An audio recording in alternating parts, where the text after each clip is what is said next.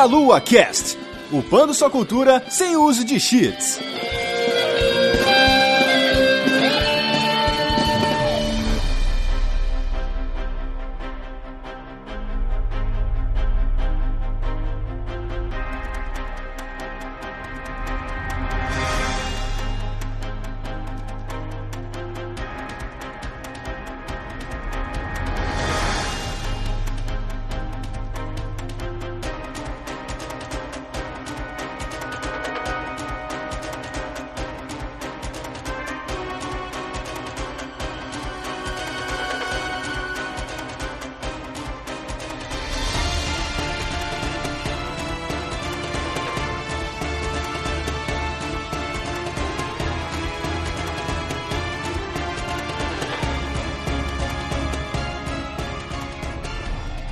Saudações, queridos ouvintes. Está começando mais um Meia Lua Cast. Eu sou o Renato Saviani, estou aqui com o Tiago Moreira. Ai! E nós temos aqui três convidados para falar de algo que eu não manjo muito. Vai ser um papo interessante. Temos aqui, primeiramente, o Faedin. Buenas. Temos o Kerra Norte. Olá. E Sakura Freak. Boa noite. Muito bem, essa introdução curta e grossa aqui é porque essa galera gosta de acelerar, mas não é em carro é, nos speedruns. Antes da gente poder ir no, pro nosso bloco de recados e o papo, etc., eu gostaria que vocês se apresentassem aí, falar o que, que vocês fazem dentro dessa comunidade maravilhosa aí de, de speedrunning. Eu sou o Faidinho, eu, além de fazer runs de Super Meat Boy e Beyond Sny e alguns outros jogos plataforma 2D, Celeste, por exemplo, está no meu, meu futuro próximo. Boa. Eu sou também responsável por organizar algumas coisas da Brazilians Against Time, artes e alguns desenhos e, e também ficar gerenciando algumas pessoas. Maravilha. O Kerra Norte, o que que você... Uh, além de runner de vários jogos, né? Principalmente Chrono Trigger, eu sou gestor de comunidade e conteúdo da Speedruns Brasil. Muito bom, muito bom. Sakura, o que, que você faz nessa comunidade aí? Eu sou mais como um mod, né, na verdade. Fico policiando o pessoal no Discord. E de run, ultimamente eu não ando fazendo, mas os principais jogos que eu faço é Symphony of the Night, Castlevania, e Mega Man X4. É um X4, que específico. Muito bom. Não, tem que ser o X4. É, faz X5 também, mas né, naquela, né? Cara. Então esses são os nossos convidados aí, eles falaram um pouquinho do que, que eles fazem, mas daqui a pouco eles vão falar mais um monte, a gente só vai no nosso bloquinho de recados. Muito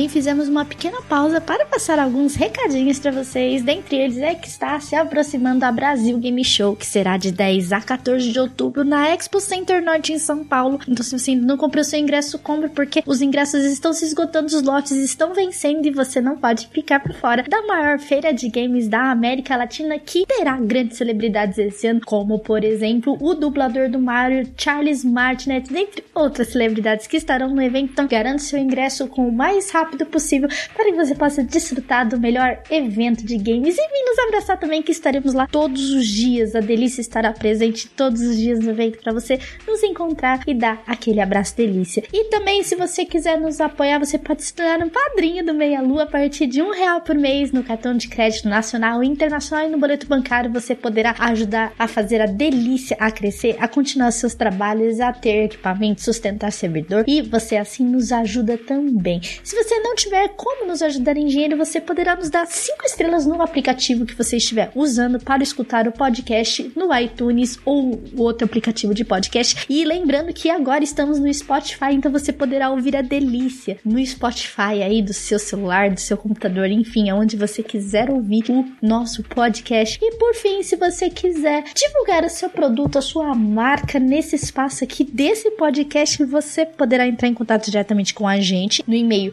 contato arroba meialuapafrentesoco.com ou diretamente com a Juliana no e-mail jujubavi arroba gmail.com e vamos voltar no nosso cast e vejo vocês na leitura de comentários.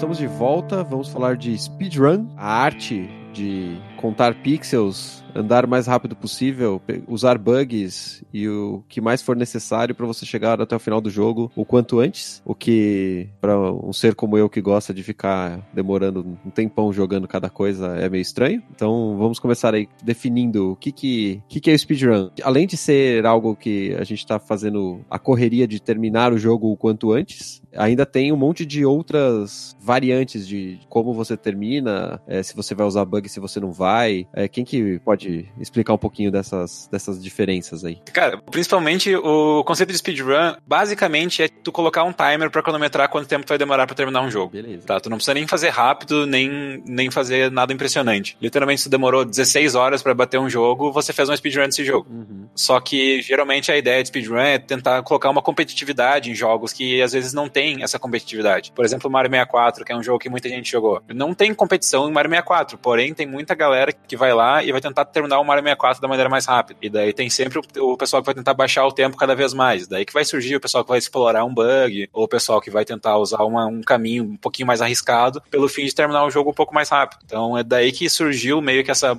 vontade do pessoal de fazer speedruns, a competitividade dela. Mas não tem nada a ver assim com os timers que os próprios jogos tinham, por exemplo, o Metroid, o Resident Evil, que eles já tem um reloginho lá rolando, né? Mas não, não tem nessa. Claro, claro, tem. As pessoas que fazem speedrun, elas usam de diferentes métricas, né, que tem dentro do jogo ou fora, pra poder competir umas com as outras. A comunidade de Metroid, por exemplo, eles usaram muito tempo o in-game timer do jogo, que era aquele timer que quando acabava o jogo mostrava quantos minutos tu tinha demorado pra terminar, né? Uhum. Mas hoje, inclusive, eles já mudaram pro timing RTA, Real Time Attack. No caso, é o timer do início do jogo até o final do jogo, contando loads e contando tudo. Entendi. Inclusive, eh, no Metroid lá, desde os anos 80, lá do, do primeiro Metroid, tipo, porra, você terminava rápido o jogo, você já conseguia, né, é, ter aquele incentivo lá de que era de, de aparecer a Samus sem armadura, né, tal. Isso, exatamente. Tem o quesito de que alguns jogos têm o final diferente de acordo com a quantidade de tempo que você demora pra jogá-lo, né? E outros fazem por é, status, né? Se você coloca no ranking S, ranking A, aquela maluquice toda que os japoneses adoram. Uhum. Mas ó, o tempo em si, tudo bem, o, o Metroid, que é um dos jogos que eu mais gosto, tem o, o tempo lá de quanto tempo você demora, o Resident Evil tem também. Mas pra mim, tempo e correr contra o tempo é literalmente jogo de corrida. Sim, sim. É uma forma que é, o pessoal encontrou de reciclar o jogo que ele gosta. O jogo tem um início e um fim, sabe? Uhum. Então, uma forma que eles encontraram de reciclar o jogo, continuar jogando aquele jogo, foi fazer speedrun. Por exemplo,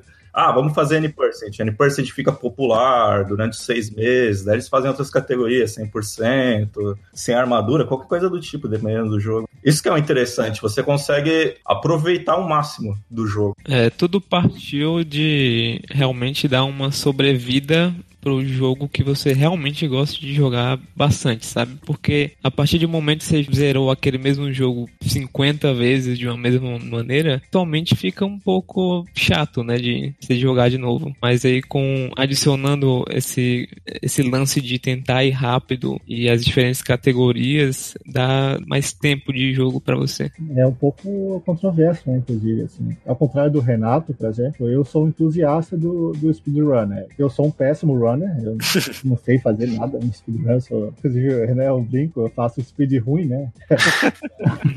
Isso é um termo famoso na comunidade. Eu não sei fazer nada, mas eu adoro assistir. E o que eu vejo muita gente falar é que se você gosta muito de um jogo, é, você não quer fazer speedrun dele porque você vai acabar odiando ele no final do dia, sabe? Não, cara, isso aí tem vezes e vezes. Que ontem, assim, eu, eu terminei uma stream jogando Meat Boy, que eu tava putíssimo da vida porque eu perdi uma run por causa de um negócio que eu não posso controlar, que é RNG, que provavelmente vai falar daqui a pouquinho, que é aquelas coisas que o jogo mesmo gera, que a gente não tem controle. Aham. De Super Meat Boy eu tenho, eu tenho mais de 200, 200 horas no jogo hoje, quase 250, e cada vez que eu jogo, eu, te- eu acerto um truque novo, eu faço uma coisa diferente, eu vou ganhando cada vez mais tesão pelo jogo, assim. Às vezes pode ser um pouco incomodativo fazer speedrun de um jogo, mas é porque você talvez realmente não queria estar jogando esse jogo, talvez estar jogando só por uma obrigação, porque quer competir com uma comunidade. Daí realmente não é o- a coisa certa, mas daí quando tu acha algum jogo que ele é tua cara, que ele é o que tu gosta de fazer, eu acho que daí speedrun vai só te fazer gostar cada vez mais do jogo. Uma visão interessante aí. Eu sou dos que passa o máximo de tempo possível jogando o jogo pra fazer do meu jeito, né? E eu entendi então que o speedrun é fazer do seu jeito, que é fazer mais rápido, certo? É, às vezes nem, nem bem o seu jeito, né? Às vezes o jeito que alguma outra pessoa descobriu que se torna mais rápido. Uhum. E esse esquema da, da comunidade de competir um com os outros eh, gera alguma coisa de as pessoas não quererem compartilhar alguma manha que fez pra coisa ou não tem como fazer isso porque tem todo mundo tá filmando, fazendo streaming, etc. Como é que funciona essa dinâmica de compartilhar situações ali pra fazer com que o jogo seja terminado mais rápido? Cara, é bem amplo porque é, normalmente as pessoas confiam mais em quem faz live stream. Quem geralmente, tipo, só grava um PB e lança, pegou segundo lugar do nada, os caras vão desconfiar. Existem comunidades de speedrun que eles permitem que os vídeos de primeiro, segundo e terceiro lugar, por exemplo, sejam privados, para preservar as estratégias de quem utilizou. Só que isso, de maneira geral, é considerado meio babaca. a grande maioria do pessoal que fala de speedrun, que assiste speedrun, é entusiasta, quer compartilhar a estratégia porque a ideia é justamente todo mundo ter as mesmas ferramentas para poder utilizar o mais rápido possível, uhum. Ver quem realmente é o melhor, tá ligado? Tipo, tu descobriu uma estratégia nova, vai lá e posta a estratégia pro pessoal para ver se aquele runner que é o melhor, ele consegue realmente fazer, juntar todas as 15 estratégias que tem para colocar na mesma run e fazer a, a, run perfeita. Essa que é meio que a, a vibe que o pessoal que faz speedrun tenta, tenta entrar, sabe? Compartilhar dessa maneira. A competitividade de speedrun é bem saudável em comparação com jogos como de MOBA, CSGO. Então, geralmente o pessoal é mais amigável, mais companheiro nesse quesito. Geralmente eles, eles sempre estão felizes em compartilhar estratégias, compartilhar conhecimento, etc. É bem fechado esses essas pessoas que geralmente ficam escondendo. Inclusive, o pessoal geralmente trata com rancor desse tipo de gente, que é meio chato isso, não deixa a competição saudável. Inclusive, que, tipo, ninguém tá ganhando dinheiro pra fazer speedrun, sabe? Pra que ficar escondendo estratégia? Muito pelo contrário. Né? É, exatamente. Uh, mas só complementando então o que o Sakura falou, pra fechar também, uh, quando as pessoas estão correndo em speedrun, por exemplo, uma, uma, das coisas bem que tornaram speedruns famosas são as corridas. Uhum. No caso, são, tipo, duas pessoas que vão correr o jogo na mesma categoria e, bom, quem terminar primeiro ganha, né? E é basicamente como se fosse uma maratona. Não é como se você tivesse, tipo, duas pessoas correndo uma contra a outra. Tem duas pessoas correndo contra o relógio. Uhum. E no fim das contas, alguma dessas pessoas vai acabar mais rápido que a outra. Mas é por isso que, tipo, competição em speedrun, tipo, não parece um negócio desleal, tá ligado? Porque principalmente tu não tem nada que tu possa fazer para afetar o gameplay do teu colega. Fora se tu estiver jogando no mesmo, na mesma sala que ele, empurrar o cara para ele perder o controle. Tipo, se tu perdeu na, numa corrida, a culpa é completamente tua. Uhum. Ele é literalmente um desafio de habilidade, não necessariamente do conhecimento, né? Isso. Isso. É, ou tem RNG também. tá, tudo bem, já chega lá, a gente já chega lá porque eu não tenho a menor ideia do que você tá falando. Se o conhecimento é, é, compartilhado, né, então fica muito a critério do, de quem runner, né, sabe usar melhor o conhecimento é, em combinação com suas habilidades para fazer melhor uso, né. Eu sou o cara que assiste run, mas não, não faz, o que eu vejo muito realmente é que não existe essa rivalidade, né, existe uma competitividade saudável uhum. e muito amigável, né, que eu vejo gente, sei lá, batendo o recorde do outro, ou ganhando o outro em corrida, mas o clima é sempre de amizade, né? Aquela coisa, o cara parabeniza o outro tal. Uhum. Bem legal. Da hora, da hora, eu gosto disso. A pessoa quando faz speedrun do jogo é porque ela gosta mesmo do jogo. Então, geralmente, é, você acaba entrando na comunidade do jogo que você faz run e acaba conhecendo várias pessoas que gostam do mesmo jogo que você. Acaba sendo muito difícil de você acabar não gostando um do outro. Não é só tipo, ah, tô competindo ali na leaderboard. Speedrun, além de ficar correndo o jogo, geralmente gira em torno da comunidade, do jogo que você está fazendo, ou do país também, como Speedruns Brasil, que não tem muita gente que faz run aqui no Brasil, então meio que a gente tem que se juntar em uma comunidade. É, eu costumo dizer que speedrun você começa pelo jogo e você fica pelas comunidades. Esse termo comunidade é um termo muito forte em speedrun. Bacana. Muita gente faz assim muito amigo, muita amizade mesmo de, de vida assim pelas comunidades de speedrun. Muito bom, muito bom. Poxa, foi bonito, hein, Kerra? Me abraça.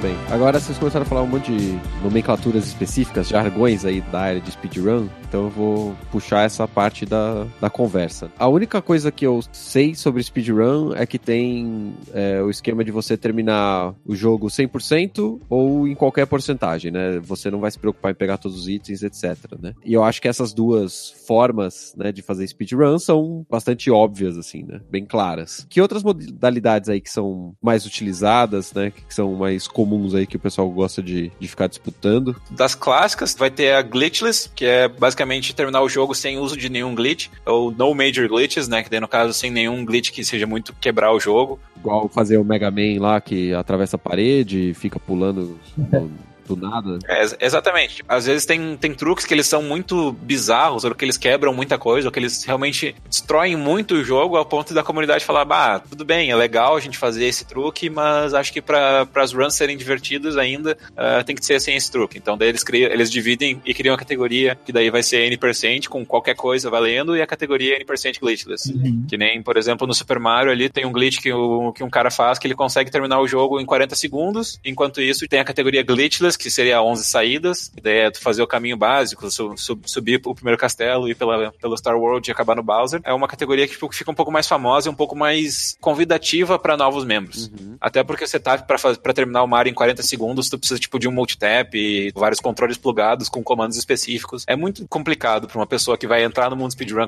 começar a fazer isso. Entendi. É pra balancear, né, no caso, você não colocar um cara na categoria competindo com outra, né? Você botar um cara peso pesado contra contra um peso pena, assim, né? Colocando em termos mais simples. Isso, as pessoas seguem na mesma rota, no caso, né? Pra tentar terminar o jogo. Entendi. E aí essas definições estão dentro da comunidade, né? Como é que eu, que tô chegando agora, sei quais são as regras para eu poder fazer um speedrun específico desses, assim? As pessoas geralmente não percebem, mas tem a comunidade speedrun e tem as subcomunidades, que são de cada jogo. Cada jogo vai ter regras específicas, vai poder usar emuladores específicos. Então, geralmente, você vai precisar ir na leader leaderboard do seu jogo, para você ver as regras, para você entender o que você pode fazer, o que você não pode fazer no seu, na sua run. É, uma recomendação seria, por exemplo, escolher o jogo primeiro, daí vai no speedrun.com, por exemplo, que é o maior hub que tem de speedruns, pelo menos para iniciantes, e daí lá no speedrun.com vai procurar o joguinho ali, por exemplo, quer jogar Celeste. Beleza, acha o leaderboard de Celeste, e daí vai ter um negócio ali que vai, vai ter um pra te conferir as regras. Vai ter ali bem listado as regras, tipo, quando é que começa o timer, quando é que para o timer, uh, que truques pode fazer, que truques não pode fazer. Tem a mesma coisa para todas as outras categorias. Entendi. É, geralmente essas regras e, e, categorias, elas são. Geralmente não, elas sempre são definidas pela comunidade, mas elas são bem intuitivas, assim. Meio que o povo restringe ou deixa algumas coisas baseado assim. Isso é saudável para speedrun do jogo? As pessoas vão querer jogar isso se, se a gente restringir isso ou deixar aquilo. Então é por isso que vai se separando em categorias diferentes para cada um jogar ou vai restringindo as coisas. Entendi. E essa parte da restrição também é no esquema de conversa entre a comunidade inteira e o bom senso, né? Isso. Isso o que que fica divertido jogar o jogo no speedrun e o que que passa a não ser tão divertido quanto a comunidade espera, né? Exatamente. Ah, legal. Não só divertido de jogar, né? Mas normalmente falando aqui pela pessoa que não joga, mas só assiste, pelo que é divertido também de assistir, né? Eu adoro, por exemplo, ver o pessoal assim nas maratonas é, quebrando os jogos que eu tanto adoro, sabe? É, é, estranho, mas eu gosto de ver isso. Uhum. É, inclusive existem algumas categorias que funcionam melhor para exibição do que para competição, de fato. Uhum. Como o próprio Faé falou sobre é, Super Mario World, né, que tem uma categoria que zera em 40 segundos, é uma categoria horrível para competição porque precisa fazer 500 coisas para funcionar o, o, glitch e não é nada acessível. Assim, você consegue uma vez a cada duas mil tentativas, sabe? Caraca. Então é algo melhor de mostrar em maratona, em exibição, assim, do que realmente fazer um, criar uma competição sobre isso. Entendi. Uh, só falando então de algum outro termo que antes que a gente deixe passar, tu falou também bastante que tu gosta de gente que, que destrói jogos e tudo mais. Uma das categorias que existe em speedrun é TAS, Tool Assisted Speedrun, TAS. Hum. Uh, esse tipo de categoria é speedrun feita com o uso de assistência de ferramentas, no caso, né? Então, qualquer coisa necessária para fazer a speedrun se tornar mais épica e mais rápida vai ser utilizado. Pode usar emulador no qual tu pode avançar frame por frame com o comando perfeito, pode colar segmentos da run um atrás do outro outro. A intenção é justamente fazer uma run perfeita. Muitas pessoas que fazem run de Taz, assim, geralmente elas procuram quebrar o jogo realmente para tentar terminar o jogo da maneira mais rápida. Então, várias estratégias, várias rotas e vários, vários glitches específicos saíram de Taz, saíram de gente que foram brincar alguma coisa e tentaram quebrar o jogo com o Taz, e daí o pessoal tentou replicar na vida real e conseguiu, daí virou a estratégia legítima de speedrun. Então, o Taz também é uma das maneiras mais legais, porque foi literalmente um computador jogando, fazendo os, com os comandos perfeitos, coisa que, tipo, o ser humano é bem difícil de fazer. É, eu achava que o Taz era só o bot, né, jogando. Não. Agora tem uma coisa que é triste, cara. Tem jogo que é tão otimizado, tipo o Mega Man X1, que os caras faz coisa para salvar um frame de 60, velho. chega a ser estúpido algumas vezes a otimizações. Geralmente, quando não tem mais tanto tempo para salvar, eles começam a implementar estratégias de task. Daí acaba meio que ficando insano. Tá, mas me explica um pouco melhor o que, que é utilizar as ferramentas assim. Porque você falou que pode recortar a coisa. Aí acaba sendo uma run só em vídeo, é isso? Você não consegue fazer uma live usando esse, esses artifícios? Ou você tem que programar um robô? Como que é? Não, não entendi direito essa. Pois é, então, o TAS tem várias maneiras diferentes. Tu pode programar um robô que vai literalmente jogar o jogo, que é coisas que eles fazem na, na Games Done Quick, lá, Maratona Americana, uhum. é, que eles literalmente plugam um robô nos inputs do controle e o robô controla o videogame da melhor maneira que ele puder. Também tem maneiras que as pessoas uh, literalmente vão lá fazer uma run segmentada, daí elas vão colar pequenas parcelas da run uma atrás da outra. Por exemplo, no Mario, toda vez que começar uma fase nova, daí cola uh, o teu trecho, o teu melhor trecho dessa fase para poder fazer teu, teu compiladão de melhores fases do Mario, mantendo ainda a realidade do jogo, né? Tipo, tendo todo o tempo de load, todo o tempo de transição entre uma fase e outra. Então tem diferentes maneiras de fazer TAS e basicamente a definição de TAS é quando tem alguma interferência que não é só o runner, porque geralmente uma, uma speedrun que é só o runner, é tu vai lá, tu coloca em start game e joga até o final, termina o jogo, uh, vê o teu tempo e posta. Então TAS é quando tu consegue manipular essas coisas. É você, o controle, aí não tem TAS, é isso? Exato. Mais ou menos, tipo, sabe quando você usa save state, load state? Já poderia ser considerado como um TAS. É TAP, na real. É tu assisted play. Praticamente o mesmo intuito. Tem gente que faz TAS exatamente fazendo só load state, save state e diminuindo a velocidade do emulador para poder fazer os inputs mesmo. Certo. Se pegar uma parte do jogo que usa muito meshing, né? Que é tipo apertar o botão o mais rápido possível e usar o controle turbo, é considerado um TAS aí? Aí é mais considerado um cheat, de acordo com a comunidade. é. é, realmente. Aliás, tem que, tem que ver com a comunidade. Algumas comunidades permitem, algumas comunidades não permitem. Uh, controles turbos modificados e coisas do tipo. Uhum. Então tem que, é bem específico também. Entendi. O intuito primário do Tais mesmo é mostrar o máximo que você pode explorar na programação do jogo. Inclusive, no Tais Vídeos tem até um, um Tais muito engraçado de International Superstar Soccer lá. E obviamente não é uma speedrun de fato, mas o cara quebra o jogo de várias maneiras diferentes. E, e o vídeo é, é bem legal. Eu já ia perguntar se tinha como fazer speedrun de futebol, porque aí tá foi um bagulho muito louco. O pior é que tem. É, tem. Acabaram de criar uma, uma leaderboard pra, pro jogo e é tipo todos os cenários que tem no próprio jogo, é 10 gols, esse tipo de categoria. Ah, é, entendi. Tipo, quem faz, sei lá, 20 gols mais rápido, é isso? Uns negócios é, assim? tipo isso. Cara, tem até de LoL, CSGO, não faz sentido, mas tem. Porra, speedrun é. de jogos que não acabam é sacanagem, né? é, tem speedrun de Tetris. Meu Deus. Tem campeonato de Tetris, né, gente? Tem campeonato dos grandes. Né? Eu vou dar só uma chance para vocês adivinharem qual é a nacionalidade que aparece mais nas leaderboards de, de futebol. Brasil? É, literalmente só tem brasileiro. Só tem brasileiro futebol. Se fosse falar Tetris, eu falava que era russo, né?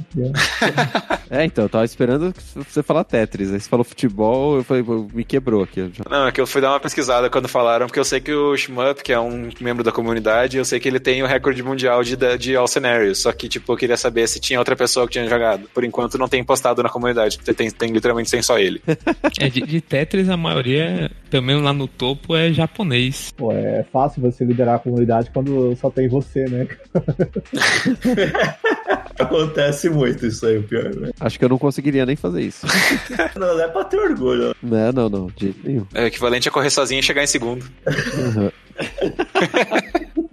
Nesse esquema ainda de utilizar emulador e, e videogame, qual, qual que é a opinião de vocês aí? Vocês acham que speedrun tem que ser só no videogame ou também entra no esquema de, ah, é, posso fazer speedrun de emulador, posso fazer speedrun de videogame, te- aí tem a configuração do emulador que tem que estar específica, como que funciona essa conversa? Esse aí é um assunto polêmico. Bastante polêmico. A pior parte é que, tipo, chega os caras, os americanos lá dos Estados Unidos, compra tudo baratinho, é, controle, videogame, etc. Não, pra que você vai, vai jogar em emulador? Pô, 10 dólares, 5 dólares esse jogo aqui. Pô, chega aqui no Brasil é 300 reais, velho. E ainda, pelo amor de Deus, o salário mínimo é 900 aqui. Daí quebra as pernas. Tipo, acho que é interessante deixar emulador e console, porque deixa mais acessível, inclusive, é mais viva a comunidade. Porque se deixar só com console, geralmente a comunidade fica muito pequena. É muito pouco jogo mesmo, tipo, tem a maioria da leaderboard é em console. Geralmente acontece isso quando é um emulador não consistente. Aí esses emuladores são banidos. Tipo, PlayStation 2 é inconsistente, emulador de Dreamcast é cons- inconsistente, Sega Saturno. Esses emuladores não aceitam, porque não tem como comparar com o console e o emulador. Tipo, eles aceitam, só que leaderboards separadas. Mas aí vai depender do console, do jogo, da comunidade. Porque ele não mantém a experiência do jogo, é isso? De timing de loading. Exatamente. Frame rate também, né? É, entre várias outras coisas. A execução do jogo é diferente. Algumas vezes pode acontecer um glitch que acontece no emulador que não acontece no console, entre outras várias coisas. De maneira geral, os emuladores são aceitos, mas assim, emuladores que já são foram previamente testados e, e são comprovadamente acurados, entendeu? Eu, particularmente, vendo de fora, assim, cara, eu acho que se você não usar save state ou é aquele frame skip, não, eu acho que é tranquilo, entendeu? É a mesma coisa que jogar no console, basicamente. É, mas é que tem que ver o seguinte: o emulador, por exemplo, ele, ele às vezes teu vai, vai rodar um pouco mais rápido ou um pouco mais devagar devido ao computador que tu está usando, devido ao computador que está operando. Quando todo mundo joga no console, por exemplo, todo mundo tem o mesmo hardware, o mesmo software, o mesmo tudo. Não tem desculpa, não tem cerimônia, não tem nada, tá ligado? Então por isso que tem muita gente de comunidade que prefere só console, porque te- literalmente não tem desculpa. Quem foi mais rápido foi mais rápido porque conseguiu ser mais rápido. E daí geralmente os, os emuladores, quando tem, quando tu vê que tem alguma vantagem que algum emulador possui, ou é coisa que o emulador não consegue controlar, daí o pessoal vai lá e vai banir os emuladores. Tanto que tem vários emuladores que, que vão lançando versões novas justamente para poder melhorar a questão de emulação para agradar a speedrunner. Ah, legal isso, hein? E o- uma coisa também legal, o emulador é meio difícil de você cheatar, tipo, usar save state, load state, dependendo da versão. E, por exemplo, vamos supor, tem o SNES 9X, tem o BizHawk para Super Nintendo também, tem entre os, entre os emuladores. Você consegue saber que emulador a pessoa tá utilizando só verificando os loads, porque, tipo, até jogo de fita também tem load para carregar os sprites, esse tipo de coisa. Então, cada emulador vai ter um tempo de carregamento diferente. Você vai conseguir saber que emulador a pessoa está utilizando. Tem muita gente que, inclusive, você pode estar lá em centésimo lugar, os caras vão ver o vídeo inteiro para ver se você não usou algum cheat ou alguma trapaça de alguma forma. Tipo, o pessoal é bem rigoroso nisso. Caraca, eu não saberia dizer a diferença, não, cara. É, e até quanto a cheat também, usar o console original não exatamente blinda o runner de usar cheat, sabe? Recentemente, ano passado, tinha um, teve um runner muito famoso, muito habilidoso também, que foram realmente checar toda a run dele, que para a época era assim monstruosa, e descobriram que eram vídeos separados que ele juntou num só, entendeu? Então, assim, e era num computador, num jogo de computador. Os caras perceberam abrindo o Audacity e vendo a diferença de frequência de áudio lá. Caraca, o cara não conseguiu regular igual. Caraca, que bizarro. Tem outro caso legal do Merge, do Yu-Gi-Oh! Forbidden Memories. O cara modificou os dados do jogo, gravou no CD e colocou no PlayStation 2, velho, pra poder cheatar. Ele fez um ROM do, do negócio pra depois jogar o jogo pra tentar passar despercebido, é isso? Sim, tem gente que faz isso, cara. E, Tipo, ele manipulou a sorte, deixou mais fácil de pegar cartas raras no jogo pra conseguir zerar mais rápido. Ah, entendi, entendi. Ah, esse outro termo que eu não sei se a gente falou de RNG. Não, vamos, vamos falar então o que, que é. Então, RNG é Random Number Generator, né? Que, o que é basicamente a aleatoriedade do jogo. O jogo vai, vai colocando momentos aleatórios pra, tipo, pra, por exemplo, aqui, a gente, tá em, a gente tá em cinco pessoas nessa conversa, e se nós cinco jogasse o mesmo jogo, corre a chance desse jogo, tipo, se não foi muito bem programado, da gente ter a mesma experiência literalmente. Então os caras colocam RNG para que tenha alguma certa diferença de padrão. Por exemplo, vai enfrentar um boss, não aconteça sempre a mesma coisa. Então, tipo, isso que é RNG, acontecer coisas diferentes, né? Só que em speedrun isso é muito ruim, porque às vezes a gente vai chegar num chefe ali, por exemplo, e daí a gente vai pegar o padrão ruim de RNG, que a gente chama, que daí é quando o boss demora muito mais para morrer. Ou no meu caso ali de ontem que eu tava jogando Super Meat Boy, tem um chefe que ele é completamente RNG, se ele vai aparecer ou não para morrer. Então ele,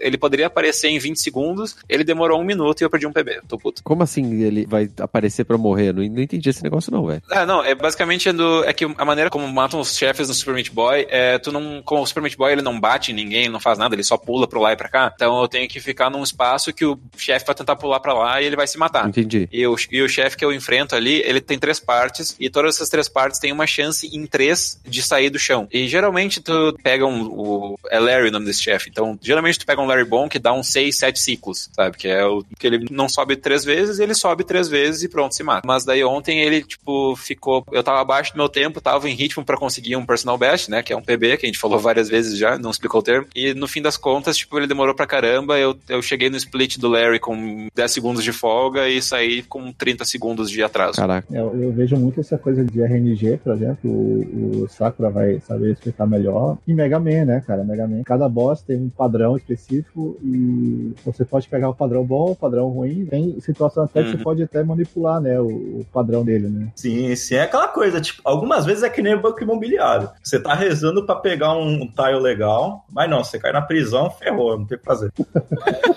tem horas que dá pra manipular, sabe? Aí é bem específico. Algumas vezes você consegue manipular, algumas vezes não. Algumas vezes é muito difícil de manipular, então é uma tristeza. Mega Man X, por exemplo, a maioria você não consegue manipular. Só tem alguns chefões, o Vavá, por exemplo. Eu não sei se vocês conhecem o nome dele. É o Vaio, né?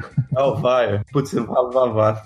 Não, não lembro porquê. As caras Ah, sim, sim. Tipo, pra você manipular ele é só você andar um pouquinho pra frente. Ele vai fazer sempre o mesmo padrão. Mas na maioria das vezes é bem difícil de você manipular ou impossível. Você tá falando é que o chefe ele vai dar um ataque específico dependendo da posição que você estiver dentro da, da arena, é isso? Sim, pelo menos com esse chefão, sim. Vai depender ah, do posicionamento. Entendi, entendi. E aí, esse tipo de jogo que tem muita aleatoriedade, vocês não conseguem fazer aquele esquema de colocar um do lado do outro para correr, né? Mais ou menos. Tipo Super né? Mario 1, por exemplo. Super Mario 1 é direto, né? A galera coloca lá e vê quem termina em menos dos 6 minutos, 3 minutos, sei lá quanto que era o tempo mínimo lá de run normal dele, né? Não importa a quantidade de aleatoriedade, a gente sempre vai botar um pra correr com o outro.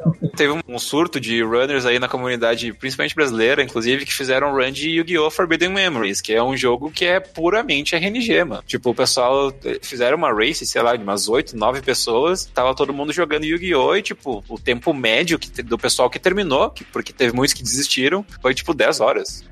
É, Yu-Gi-Oh! a gente pega para fazer race. Para vocês entenderem um pouco da sorte do Yu-Gi-Oh, você precisa para começar o jogo, você precisa ficar resetando para pegar um deck bom. E nisso já é tipo 1 em 30. Aí quando você consegue essa 1 em 30, você vai jogar para farmar carta. Cada carta, sei lá, tem 1 em 80 chance de aparecer as cartas boas. Depois você prossegue no jogo e chega em mais um ponto que você precisa farmar mais carta. E essas cartas pioram ainda uh, o drop delas. E você tem tipo uma em 100 chance de pegar essas cartas que você precisa de uma série delas ainda. Aí você pega tudo isso, você pega um, um assim, um deck que dê para terminar o jogo, dependendo da quantidade de tempo que você quer gastar ali farmando. Entendi. Aí você vai realmente terminar o jogo e para terminar o jogo também tem uma chance muito baixa não, mas baixíssima ainda de você terminar porque você depende de pegar e realmente pegar essas cartas na sua mão e que o seu oponente queira que você ganhe o jogo, porque tem alguns oponentes que simplesmente podem dizer: "Não, eu não quero que você ganhe". Te vencer com a carta invencível. Então a gente tem aleatoriedade do início para você selecionar um deck, aleatoriedade Exato. duas vezes de você conseguir cartas novas para melhorar seu deck, fora em cada partida ter aleatoriedade de sorteio das próprias cartas saírem ou não saírem da sua mão, é isso? Ah, faltou ainda, faltou ainda dos oponentes, que ainda algumas vezes são bad guy, algumas vezes são good guy. Que tipo, quando eles são good guy, eles vão jogar carta fraca. Quando eles são bad guy, só chora.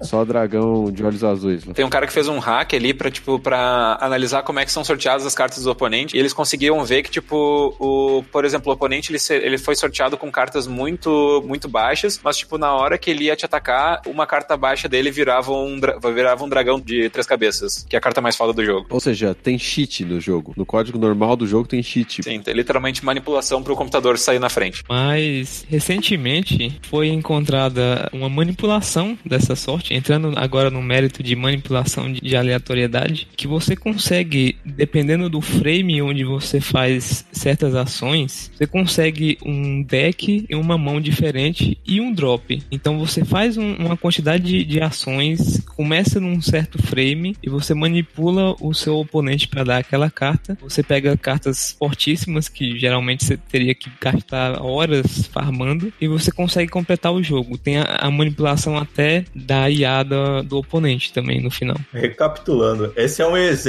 de uma comunidade não saudável. Literalmente não saudável.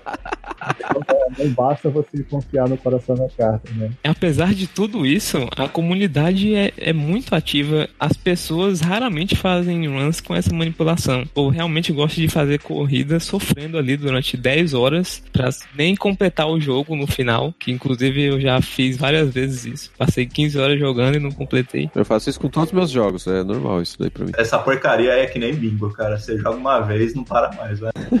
É, eu lembro uma vez que, eu, que era tipo tarde da noite, eu, eu vi o Kerra tava fazendo run de Yu-Gi-Oh! Assisti um pouquinho ali, tipo, participei no chat. Ah, beleza, Kerra falou, conversamos, boa sorte com o fim da run aí, porque ele tava tipo nas 7 horas de run. Eu fui lá, dormi minhas 8 horinhas, né? Depois eu voltei, abri o Twitch de manhã, tava ali o Kerra ainda com 15 horas de jogo. Eu falei, meu Deus do céu, mano, vai dormir.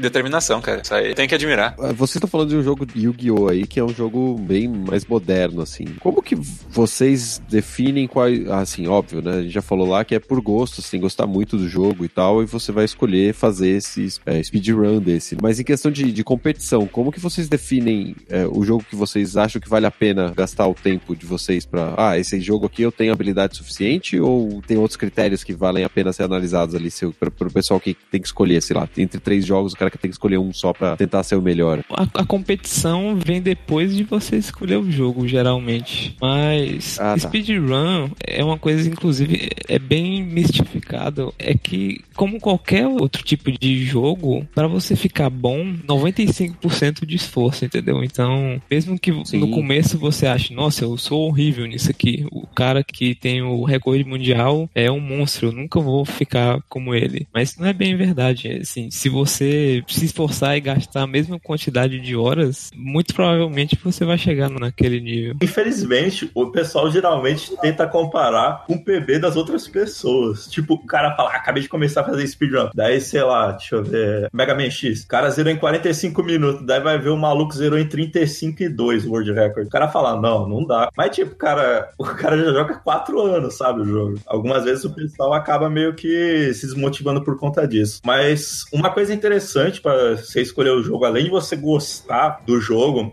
é bom sempre tentar ver se o jogo é muito difícil ou não. Porque, tipo, tem jogo que é muito inviável de fazer speedrun. Não são muitos, são algumas exceções, mas não é interessante quando o jogo é muito, muito difícil mesmo. Um exemplo que eu posso fazer. Tipo, Dark Ah, Souls. Dark Souls é de boa, cara, acredite se quiser. Nossa, Ah, eu acredito, eu acredito. É que eu não tenho habilidade nenhuma pra isso, mas. Bom exemplo seria Gimme, um jogo de, de Nintendinho. O Mega Man 2, por exemplo, se você quiser fazer ele sem os glitches, é de boa? Pô, sem os glitches é legal pra fazer. Com os glitches é muito difícil. É bem complexo de fazer aquele jogo. É mais difícil fazer com glitch do que sem, é isso? Na maioria das vezes, glitch é muito mais difícil. Porque boa parte das vezes, esses glitches que as pessoas fazem são coisas muito específicas. Tipo, você tem que manter um posicionamento X, você tem que fazer um movimento que vai depender de um frame só apenas, em 60. E se você fizer errado, você pode morrer. Ou você vai perder a run, porque você não vai poder fazer novamente, porque você já utilizou o item, alguma coisa do tipo. Então, glitches deixam sempre o jogo. Quer dizer, não sempre, né? Mas na maioria das vezes, deixa o jogo pelo menos uns 90% mais difícil. Ele acaba mais rápido, mas é mais difícil. Entendi. Exato. É aquele tipo de. Tem várias estratégias que, tam, que também são conhecidas como skips e não chegam a ser glitches porque a gente não chega a manipular o jogo pra aproveitar ele, mas a gente basicamente pula uma parte, né? Que seria, no caso, o skip. Então tem às vezes, sei lá, skips, por exemplo, que tu vai lá, tu consegue, tu pula 10 segundos segundos se tu acerta o skip, mas tu geralmente perde 30 a 40 segundos se tu errar o skip, sabe? Alto risco, alta recompensa. É, tem que ser bem preciso, né? Exato. E é engraçado, porque muitas vezes o pessoal, quando vê a, vê a pessoa fazendo glitch, inclusive quando é uma pessoa que praticou bastante, que é o que acontece geralmente quando é uma apresentação de maratona, o cara fez de primeiro esse bagulho, mó fácil esse bagulho, meu, é ridículo. O cara treinou umas 4 horas por dia, velho, por 3 meses aquela porcaria pra conseguir fazer. É difícil, é difícil. E tipo, tem coisa que não depende nem de pixel, depende de subpixel. Então, ainda pior do que. Ainda mais difícil, porque tipo, um subpixel eu não lembro, tem uns 256 subpixels em cada pixel. Daí você vai depender dessa aleatoriedade, ou você pode alinhar esse subpixel para conseguir fazer o glitch, que ainda vai precisar dois inputs frame perfect para conseguir fazer o glitch. Ou seja, putz, cara, é ridículo. Tem coisa que é foda. Vai, acerta tudo isso aí, chega um cara lá comentando no vídeo,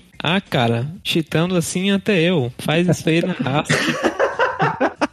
É, vai lá, faz aí, cara. É bem isso que nem a gente falou antes. Tem um cara que consegue terminar o Mario World em, em 40 segundos. E daí, tipo, tem muita gente que vai lá e fala: Ah, pra terminar desse jeito assim, rápido, também qualquer um faz, cara. Vai fazer que nem eu, terminar todas as fases. Mano, o cara termina 96 saídas também em uma hora e meia. Só que ele tá mostrando, tá fazendo uma exibição do, de 40 segundos. É uma categoria diferente, não tem nada a ver. Dificuldades e níveis diferentes. E Exatamente. o pessoal faz parecer fácil, né? Muito É que, tipo, tem uma coisa que também é engraçado. Geralmente as pessoas falam: Ah, mas você não tá correndo o jogo inteiro. Tem que jogar na raça. Você não tá passando todas as partes do jogo. Cara, a gente já jogou por tanto tempo aquele jogo, tá ligado? Que a gente só quer zerar da forma mais rápida. A gente não quer mais saber de, tipo, sei lá, no Symphony of the Night. Eu não quero pegar os órgãos do Drácula pra reviver ele, pô. Já passa direto. Clipa a parede e dane-se. É que eu, eu acho que o, o povo, sempre que vê um speedrun assim, uma speedrun fica famosa e tem esses comentários, eu acho que o povo acha que a gente começou jogando o jogo daquela maneira ali, entendeu? Nunca jogou o certo, É, né? na maioria das vezes a gente espremeu é, essa laranja inteira depois que a gente começou a aprender speedrun de fato. Entendi. É que nem vocês comentaram no começo, né? A pessoa já gosta do jogo, né? Ela já fez aquele jogo alguma vez antes. né? Como você falou, você jogou o jogo toda a forma que você podia jogar pra depois começar a ter uma experiência nova jogando ele da forma mais rápida possível, né?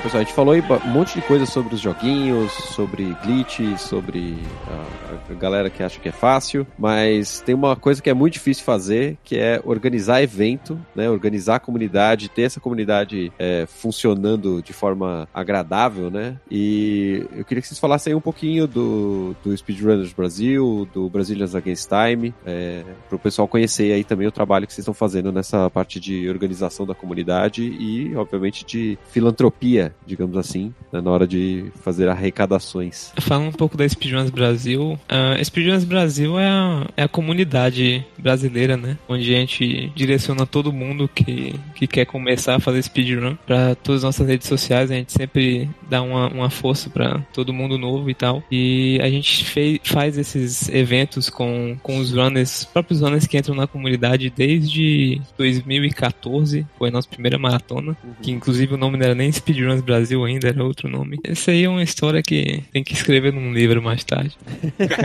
Sobre os eventos, a gente organiza esses eventos realmente, é, a maioria deles são online, né? Ah, tem alguns eventos regionais, presenciais menores, mas a gente realmente organiza eles pela internet com planos de todo mundo. A gente junta, assim, uma pessoa dá uma ideia. Ah, vamos fazer uma maratona de só jogo de Mario. Aí, beleza, as pessoas que podem tornar isso uma realidade se organizam, ah, os próprios runners enviam os jogos, a gente organiza uma agenda e a gente streama o evento na Twitch. É, essa é, é a, é a logística básica de, de como tudo funciona. Uhum. Aí se, se entra uma, uma possibilidade de ter uma instituição de caridade, como a gente fez na nossa última maratona online, que a gente arrecadou dinheiro para a PAI de São Paulo, a gente sempre tenta buscar, que isso é algo que, assim, todo mundo que conhece speedrun geralmente começa assistindo aquele evento que é gigantesco nos Estados Unidos, que é o Awesome Games Don't Quick, né? Uhum. tudo começa por esse filantropismo mesmo. Então, é algo que quando você começa em speedrun, é o que você sempre imagina você correr uma maratona que esteja ajudando uma caridade. Então, é algo que a gente busca fazer e inclusive temos o evento aí presencial, né, que é o Brazilians Against Time, que o Faia vai poder explicar melhor. Maravilha. A Brazilians Against Time surgiu basicamente da ideia do, da comunidade de fazer um evento similar com a Games Done Quick, né? Uh, todo mundo já assistia Games Done Quick há anos e admirava bastante. E o Hugo, que é um dos, um dos principais organizadores do evento, teve a oportunidade de fazer speedrun lá na Games Done Quick, lá nos Estados Unidos. A run dele foi aceita, foi aceita ele pegou o passaporte e tudo mais, foi para lá, fez a run e voltou pro Brasil. E quando ele fez a run lá, ele teve a ideia de que realmente um evento desses podia vir a funcionar no Brasil. E daí, tipo, a comunidade em geral já tinha feito outras, outras maratonas online e tudo mais, e tinha vontade de fazer uma maratona presencial. Então, todo mundo se juntou meio que em torno da mesma, da mesma meta, botamos as cabeças para trabalhar, né? De fato, juntamos todo mundo no mesmo lugar para fazer uma maratona presencial. A primeira Brat que teve, então, foi em 2016. Teve maratona também em 2015, mas não foi, também não foi Brat, foi com, foi com outro nome, que fica pro livro de histórias do Guerra aí. Desde 2016 tem tido maratona todo ano e tem tido resultados maiores todo ano também, em termos de visualizações, em termos de comentários, em termos de grana arrecadada para instituições de caridade, né? Que é, que é um dos maiores pontos da comunidade speedruns, que ela não é uma comunidade que, tipo, visa premiações, que as pessoas tentam ganhar dinheiro. Tipo, claro, tem speedrunner que ganha dinheiro, mas ganha dinheiro como qualquer streamer no Twitch, né? Tipo, depende de doações, depende de subs, entre outras coisas. Mas a moral de fazer speedrun, de juntar, fazer uma maratona, geralmente a gente tá pegando doação para passar para alguém que precisa mais que a gente, sabe? Tipo, às vezes a gente, o tipo, dinheiro que a gente recebe de sub, de coisas no Speedruns Brasil, a gente acaba revertendo para poder pagar os servidores, para pagar outras coisas. Mas em eventos como Mercedes Against Time, toda a grana que vai sendo arrecadada, por exemplo, vai para caridade, vai para a Pai de São Paulo, que vai ser agora o próximo evento da Brazilians Against Time, vai estar dentro da BGS, vai ter speedrun lá, a gente vai estar recebendo doações pra, beneficiando a Pai de São Paulo. No começo do ano a gente fez uma maratona, então, beneficiando a Médicos Sem Fronteiras, que é a mesma instituição que a Games Done Quick beneficia também na edição de inverno, se não me falha a memória. Uhum. Então, cara, tipo, não é nem um pouco fácil a gente juntar toda essa molecada ali. Às vezes a gente tem que ver patrocínio para conseguir passagem para alguém que, que quer muito vir e não consegue. Às vezes a gente tem que conseguir patrocínio para hospedagem, uh, um monte de coisa para juntar todo mundo no mesmo lugar. Eu recomendo para todo mundo mesmo uh, participar desses eventos presenciais, que é realmente onde a mágica acontece. Poder ver em primeira mão aquele cara acertando aquele pulo que tu viu na Twitch, tipo, tu vê realmente todo o setup que o cara tem que fazer, espalha a mão pelo controle de uma maneira muito bizarra, só para acertar um pulo específico, num pixel específico, para salvar 5 segundos numa run. Tipo assim, para quem é entusiasta de speedrun, principalmente, é um negócio maravilhoso. Nessa última Brat ali, inclusive, a gente teve várias pessoas que, que eram entusiastas de speedrun e, tipo, estavam ali embasbacadas, não queriam ir embora, porque cada runner chegava a fazer um negócio mais maluco que o anterior, sabe? Uhum. Também sem contar que o melhor é o atrás dos bastidores. O maluco derrubando refrigerante da escada, sujando tudo. Ah, beleza.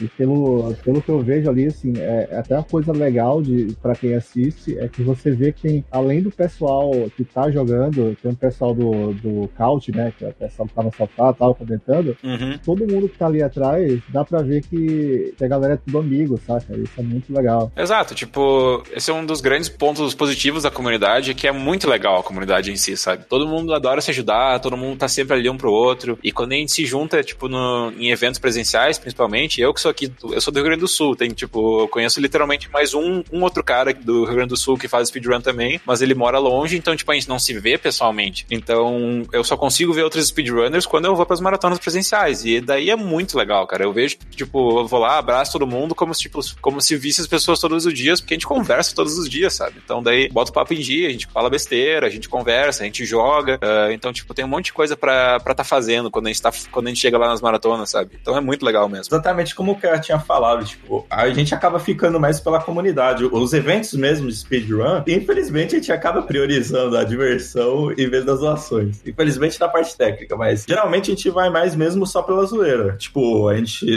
dorme no mesmo hostel ou no mesmo hotel compartilha o mesmo local, a gente se divertir. Geralmente é mais tipo uma reunião com o pessoal. A speedrun normalmente fica em segundo lugar nesses eventos. É, inclusive porque a speedrun, quando você vai jogar a sua run, ela vai durar ali 40 minutos, uma hora, uma hora e meia, e depois você está assistindo os outros, né? Então a festa realmente é a maior parte, né, desses eventos. Parte mais legal mesmo tem a área de practice, que o pessoal fica treinando, fica fazendo. Além da speedrun, que tem a maratona que acontece em live, acontece acontece tipo, torneios de jogos de luta na, hora, na sala de prática, entre outros tipos de coisa também. Tipo, acaba sendo que não só um evento para speedrun, acaba sendo um evento para jogos em geral. Ah, legal. É, tem gente na comunidade até que está lá há três anos, nunca nem fez um speedrun na vida, mas tá sempre lá interagindo com o pessoal, vai, vai nesses eventos, conversa com todo mundo. É um ambiente bacana. Só pra falar um pouco mais sobre a parte de organização dos eventos, né? Vocês falaram que os que são online, vocês veem quem são os jogadores que vão poder fazer, né? A maratona, etc. É, e existe uma parte de seleção de run, né? Do, de, de quem que vai Uhum. jogar, quem que não vai jogar. Como é que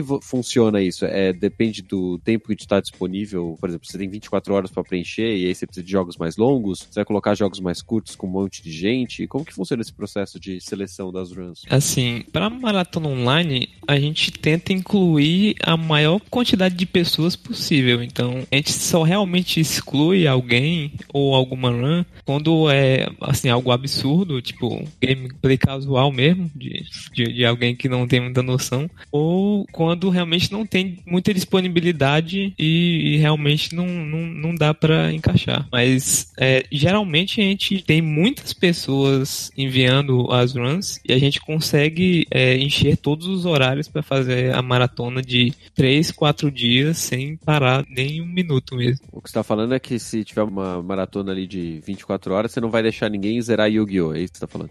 Ah, olha, se for no final, porque Yu-Gi-Oh! Não, não dá pra prever, né? O cara pode zerar em 3 horas ou em 30. Mas, sei lá, se for no final, quem sabe até role. Uma race da comunidade ali, 10 pessoas jogando Yu-Gi-Oh! Nossa, isso é ótimo. O último a terminar apaga a luz.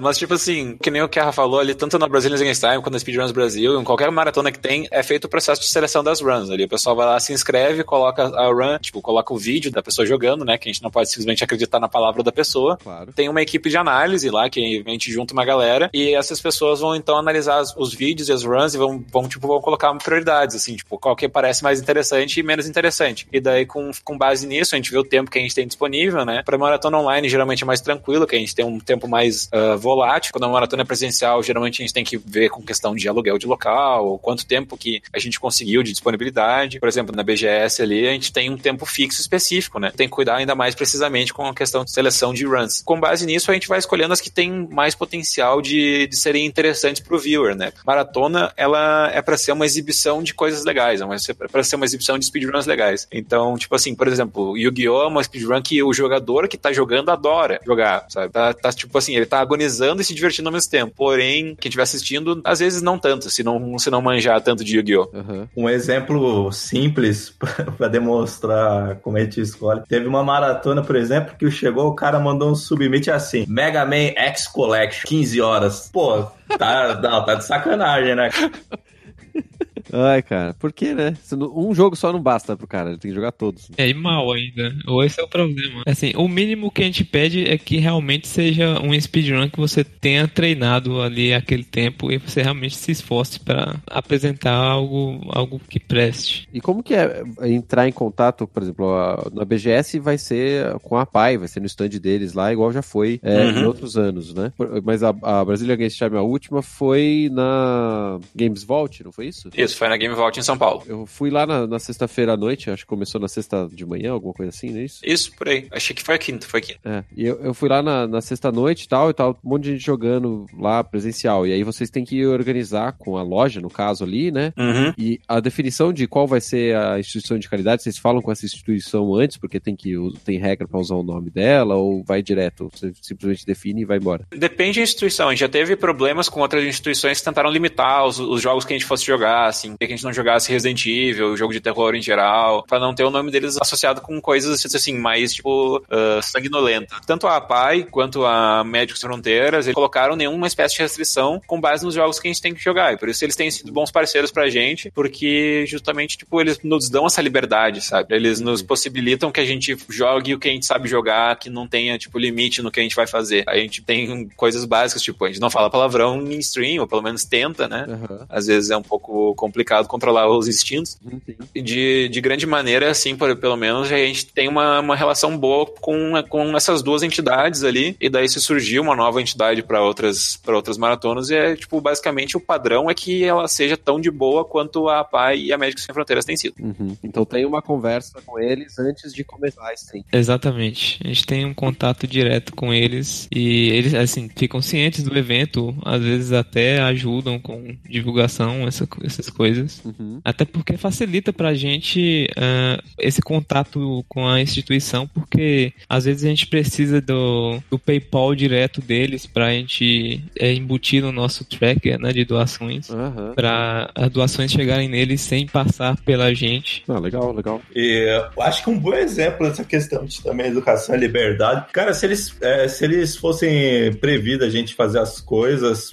Um bom exemplo foi na primeira maratona que a gente teve da Brat. Tem um cara chamado Furlim da nossa comunidade. Cara, é gente fina pra caramba, educado que só ele. Ele chegou pra todo mundo. Gente, ó, não vamos falar palavrão, não sei o que, bababá. Chega na run dele de Mario Kart de 64, ele bate o carro, ele, filha da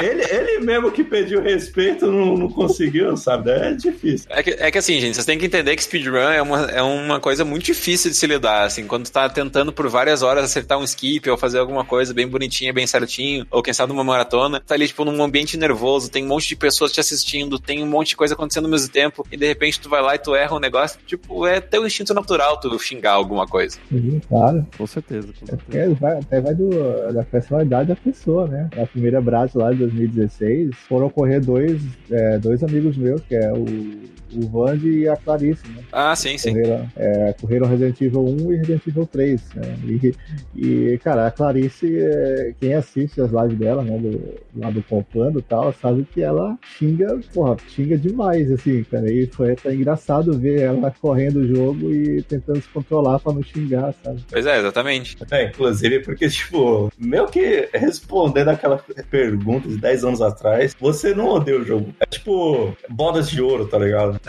tu ama tua mulher, mano, mas tu não aguenta mais, tá ligado?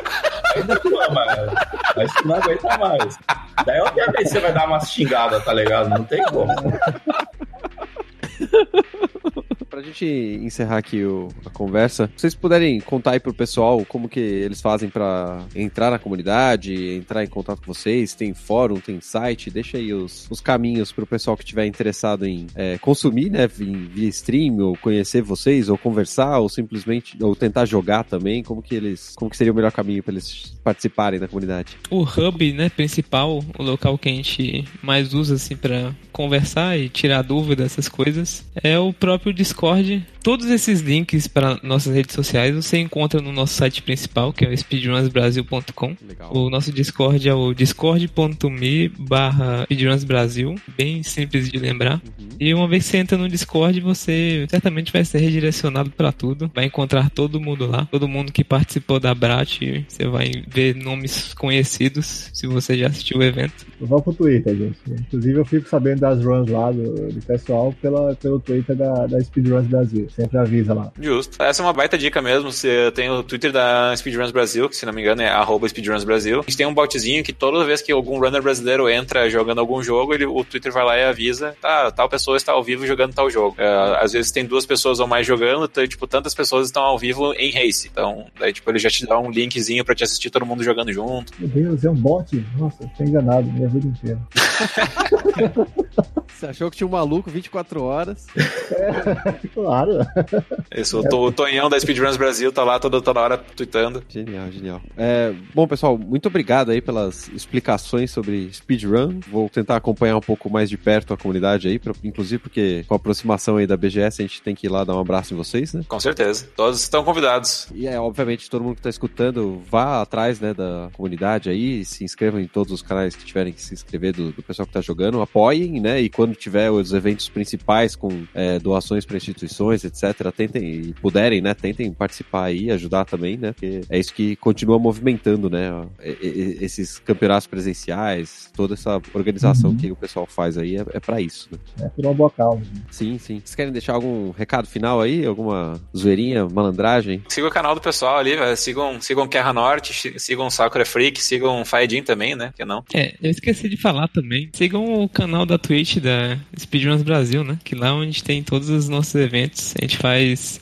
inclusive transmissão de vários campeonatos no Brasil e no mundo. Todo campeonato que tem um brasileiro, a gente está tentando mostrar lá as, as, corridas. E também, mais recentemente, agora, essa última Summer Games on Quick, né? Uhum. Que é o evento de verão da GDQ. A gente fez uma retransmissão português do Brasil, oficial. A gente entrou em contato com os caras lá e, e eles adicionaram a gente lá na, na listinha deles. Foi bem bacana. Porra, da hora. Parabéns aí. Tem um canal da Brat também, sigam twitch.tv barra Against Time. Vamos tentar colocar todos esses links aí no post. Vai ser uma lista gigante. Vai ser tipo biografia. é, vai ser o livro dele. Uh, e só mais uma outra coisa também, a gente falou bastante de vários termos e várias coisas específicas de speedrun. Provavelmente vai ficar alguma dúvida ainda em alguém, então vocês podem vir perguntar pra gente. Ou também se procurarem no site speedrunsbrasil.com, tem meio que um wiki nosso lá, que a gente colocou bastante termos, um glossáriozinho ali. Então, se a pessoa for tímida e não quiser falar com ninguém, é só ir pra lá. Se, se gostar de falar com gente, é só interrogar qualquer pessoa. Maravilha, maravilha. Novamente, muito obrigado aí. Vocês estão ouvindo, ficam aí com os nossos e-mails. A gente vai aqui dar uma corridinha aqui. Pra, pra e ela deu certo.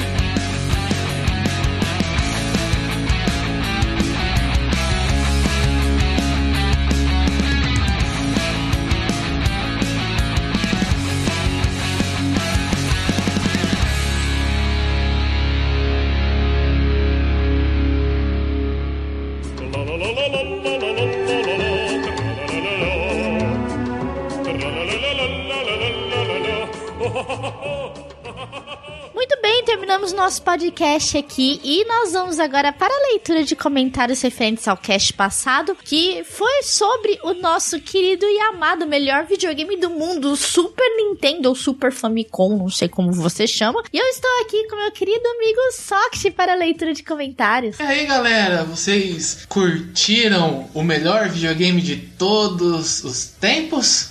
SNES Amor Eterno.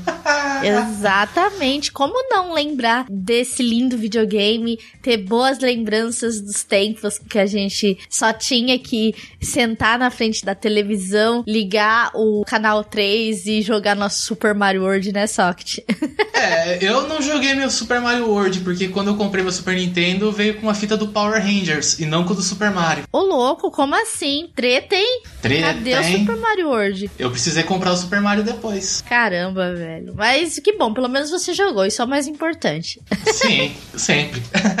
muito bem, então nós vamos para a leitura de comentários desse cast e muito obrigada a todos que têm participado. E só que faça as honras, leia o primeiro comentário no nosso site. Então, começando com os comentários do site do Meia Lua, temos o nosso querido, amado e já não tão desconhecido Marinaldo, tô desistindo. E ele comenta o seguinte: dos comentários, não só amei o Devil May Cry Reboot, como não enjoei. Diferente do Devil May Cry 4, que enjoei logo de cara. Ainda não ouvi o resto do cast direito. Ok, três pontinhos depois, pronto, terminei de ouvir. Carinha de feliz piscando. Obrigado, Marinaldo!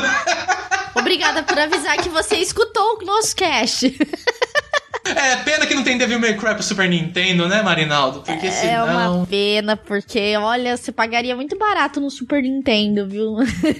Talvez, né? E tem gente vendendo videogame, é, no caso do Super Nintendo, custando um rim. É, mas é uma coisa interessante da parte econômica, né? Que quando o Super Nintendo tava em alta, um pouco antes de aparecer já o Nintendo 64, o salário mínimo era de 100 reais e o Super Nintendo custava 300 reais. Era três é. meses de salário. Tipo, hoje em dia a gente reclama de preço de 1.800 um PlayStation 4, um Xbox. Na verdade, tá mais barato se for para pensar que um salário dá quase a mesma proporção, né? Na verdade, dá a mesma proporção de salário. É, mais ou menos. Ele custava 300 reais na época que depois já tinha estabelecido o real, não era? Porque, segundo, quando ele foi lançado, segundo eu tava pesquisando, era 1.500 reais. Na época, quando tava naquela transição do cruzeiro real pro real, sabe? Sim, sim. Essa transição foi complicada, né? Nossos pais que sabem dizer bem isso. Pelo menos os meus falam bastante disso. Né? Exatamente. Mas, Marinaldo, muito obrigada pelo seu sucinto comentário. E agora nós iremos lá para o Portal Deviante. Muito obrigada a todos os queridos amigos deviantes que têm deixado os comentários de vocês. E eu vou ler o primeiro comentário que é do Jonatas, que é o Joe. Ele diz o seguinte: Muito bom, Cash. Eu, infelizmente, não acompanhei o Super Nintendo quando saiu, porque meu pai não via diferenças entre o Super Nintendo e o Turbo Game. Caramba! que ele tinha me dado dois anos antes. Só consegui pegar depois de velho. Fora que me matei de jogar os RPGs usando emulador. Dou destaque para o Star Ocean, que era um jogo sensacional e devia fritar o console na época. Star Ocean, tô tentando lembrar desse jogo, de cabeça eu não tô lembrando, o nome é bem familiar, mas eu não lembro do jogo. Mesmo assim, infelizmente, eu perdi o save de muitos dos RPGs do emulador e nunca cheguei a terminar. Espero que saiam para o Switch para eu poder jogar e terminar. Cara, eu não sei como vai ficar a questão do Virtual Console pro Switch, pelo menos a Nintendo disse que não ia ter o Virtual Console, mas alguns jogos antigos já estão disponíveis no Switch, inclusive, quem sabe, né, só que não chegue também pro Nintendo Switch, esse depois que eles trouxerem o online do Switch pago, você possa acessar esses jogos através da nuvem, né? Vamos ver, quem sabe, né, eles não tragam esses jogos pro Nintendo Switch também, não é, Socket? É, eu acho que é mais fácil trabalhar dentro da eShop do que o stream direto, né? Não precisa. Os jogos do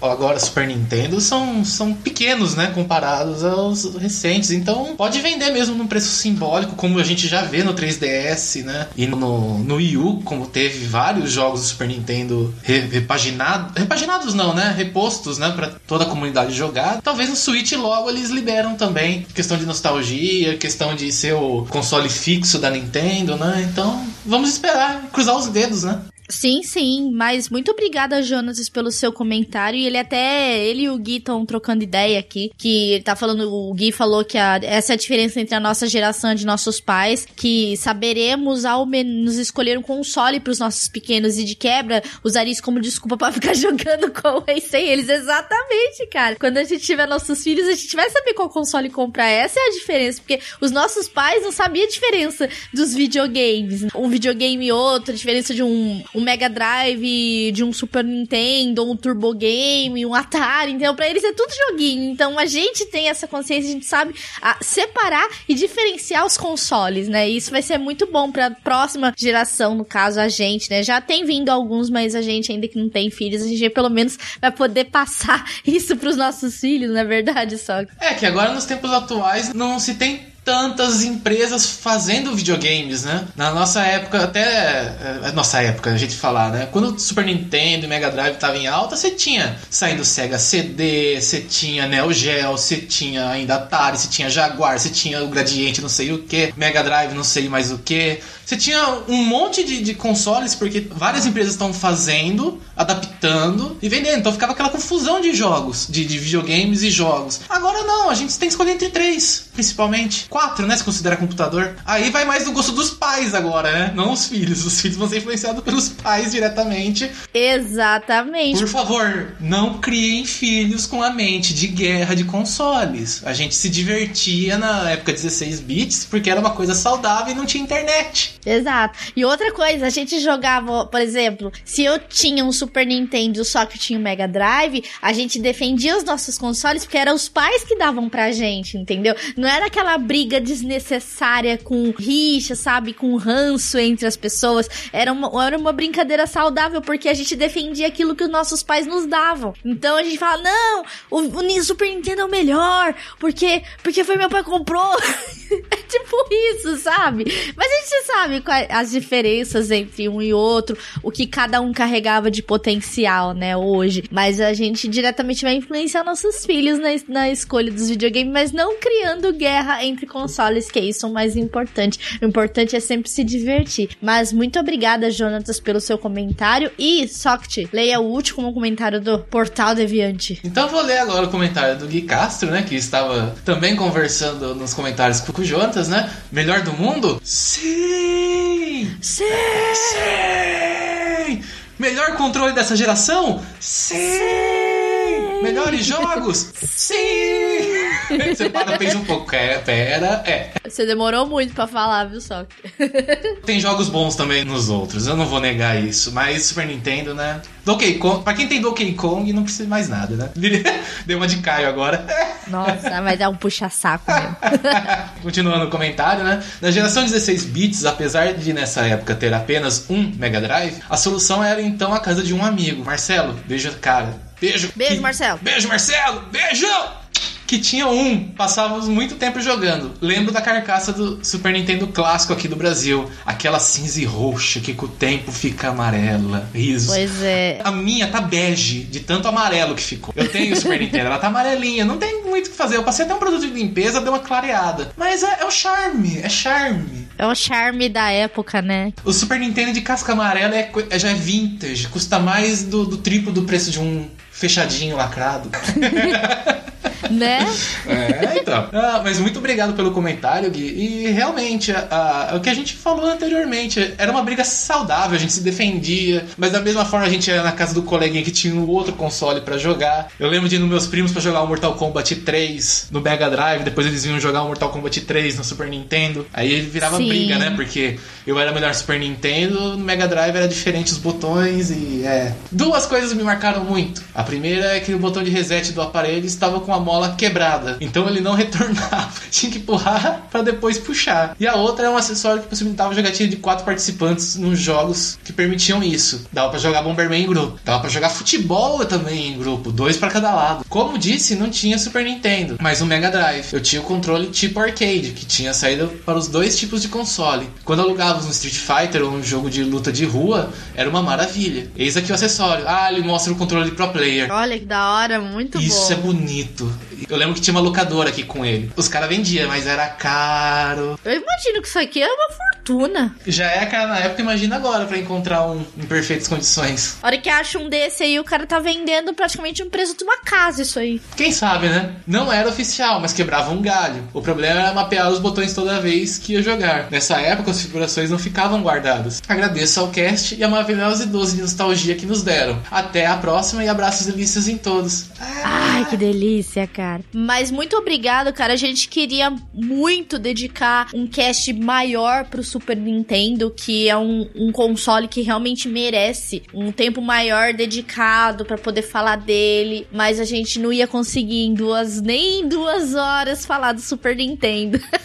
É muito difícil você pegar um videogame desse naipe, como foi o Super Nintendo, tipo, menos de duas horas pra falar dele. Então a gente teve que cortar bastante coisa, falar só do principal mesmo, mas a gente sabe que o Super Nintendo é um dos melhores consoles e que ele merecia muito mais, mas infelizmente a, a gente só trouxe uma dosezinha de nostalgia pra vocês aqui, pra poder trazer essa lembrança boa. E como eu sei, como eu disse no cast, Socket, eu voltaria no tempo naquele momento que eu ligava o videogame pra poder jogar o Super Nintendo, cara. Eu voltaria 10 minutos pra isso, cara. Daqueles 10 minutinhos eu ficaria muito feliz, cara. Van, me dá esses 10 minutos que eu vou pegar o meu, instalar e jogar um Mario.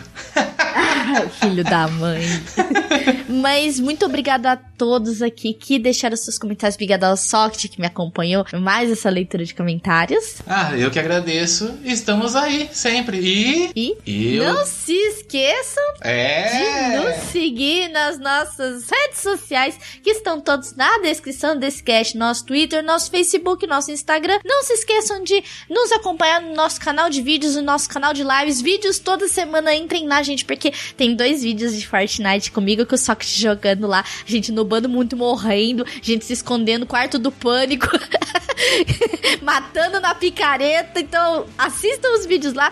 Lives toda semana, quintas e sextas-feiras, às nove e meia da noite, no canal de lives. Muito obrigada a todos que têm nos acompanhado. Que a delícia nos acompanhe daqui até a próxima semana. Um grande beijo pra vocês e nos vemos no próximo cast. Nos vemos lá.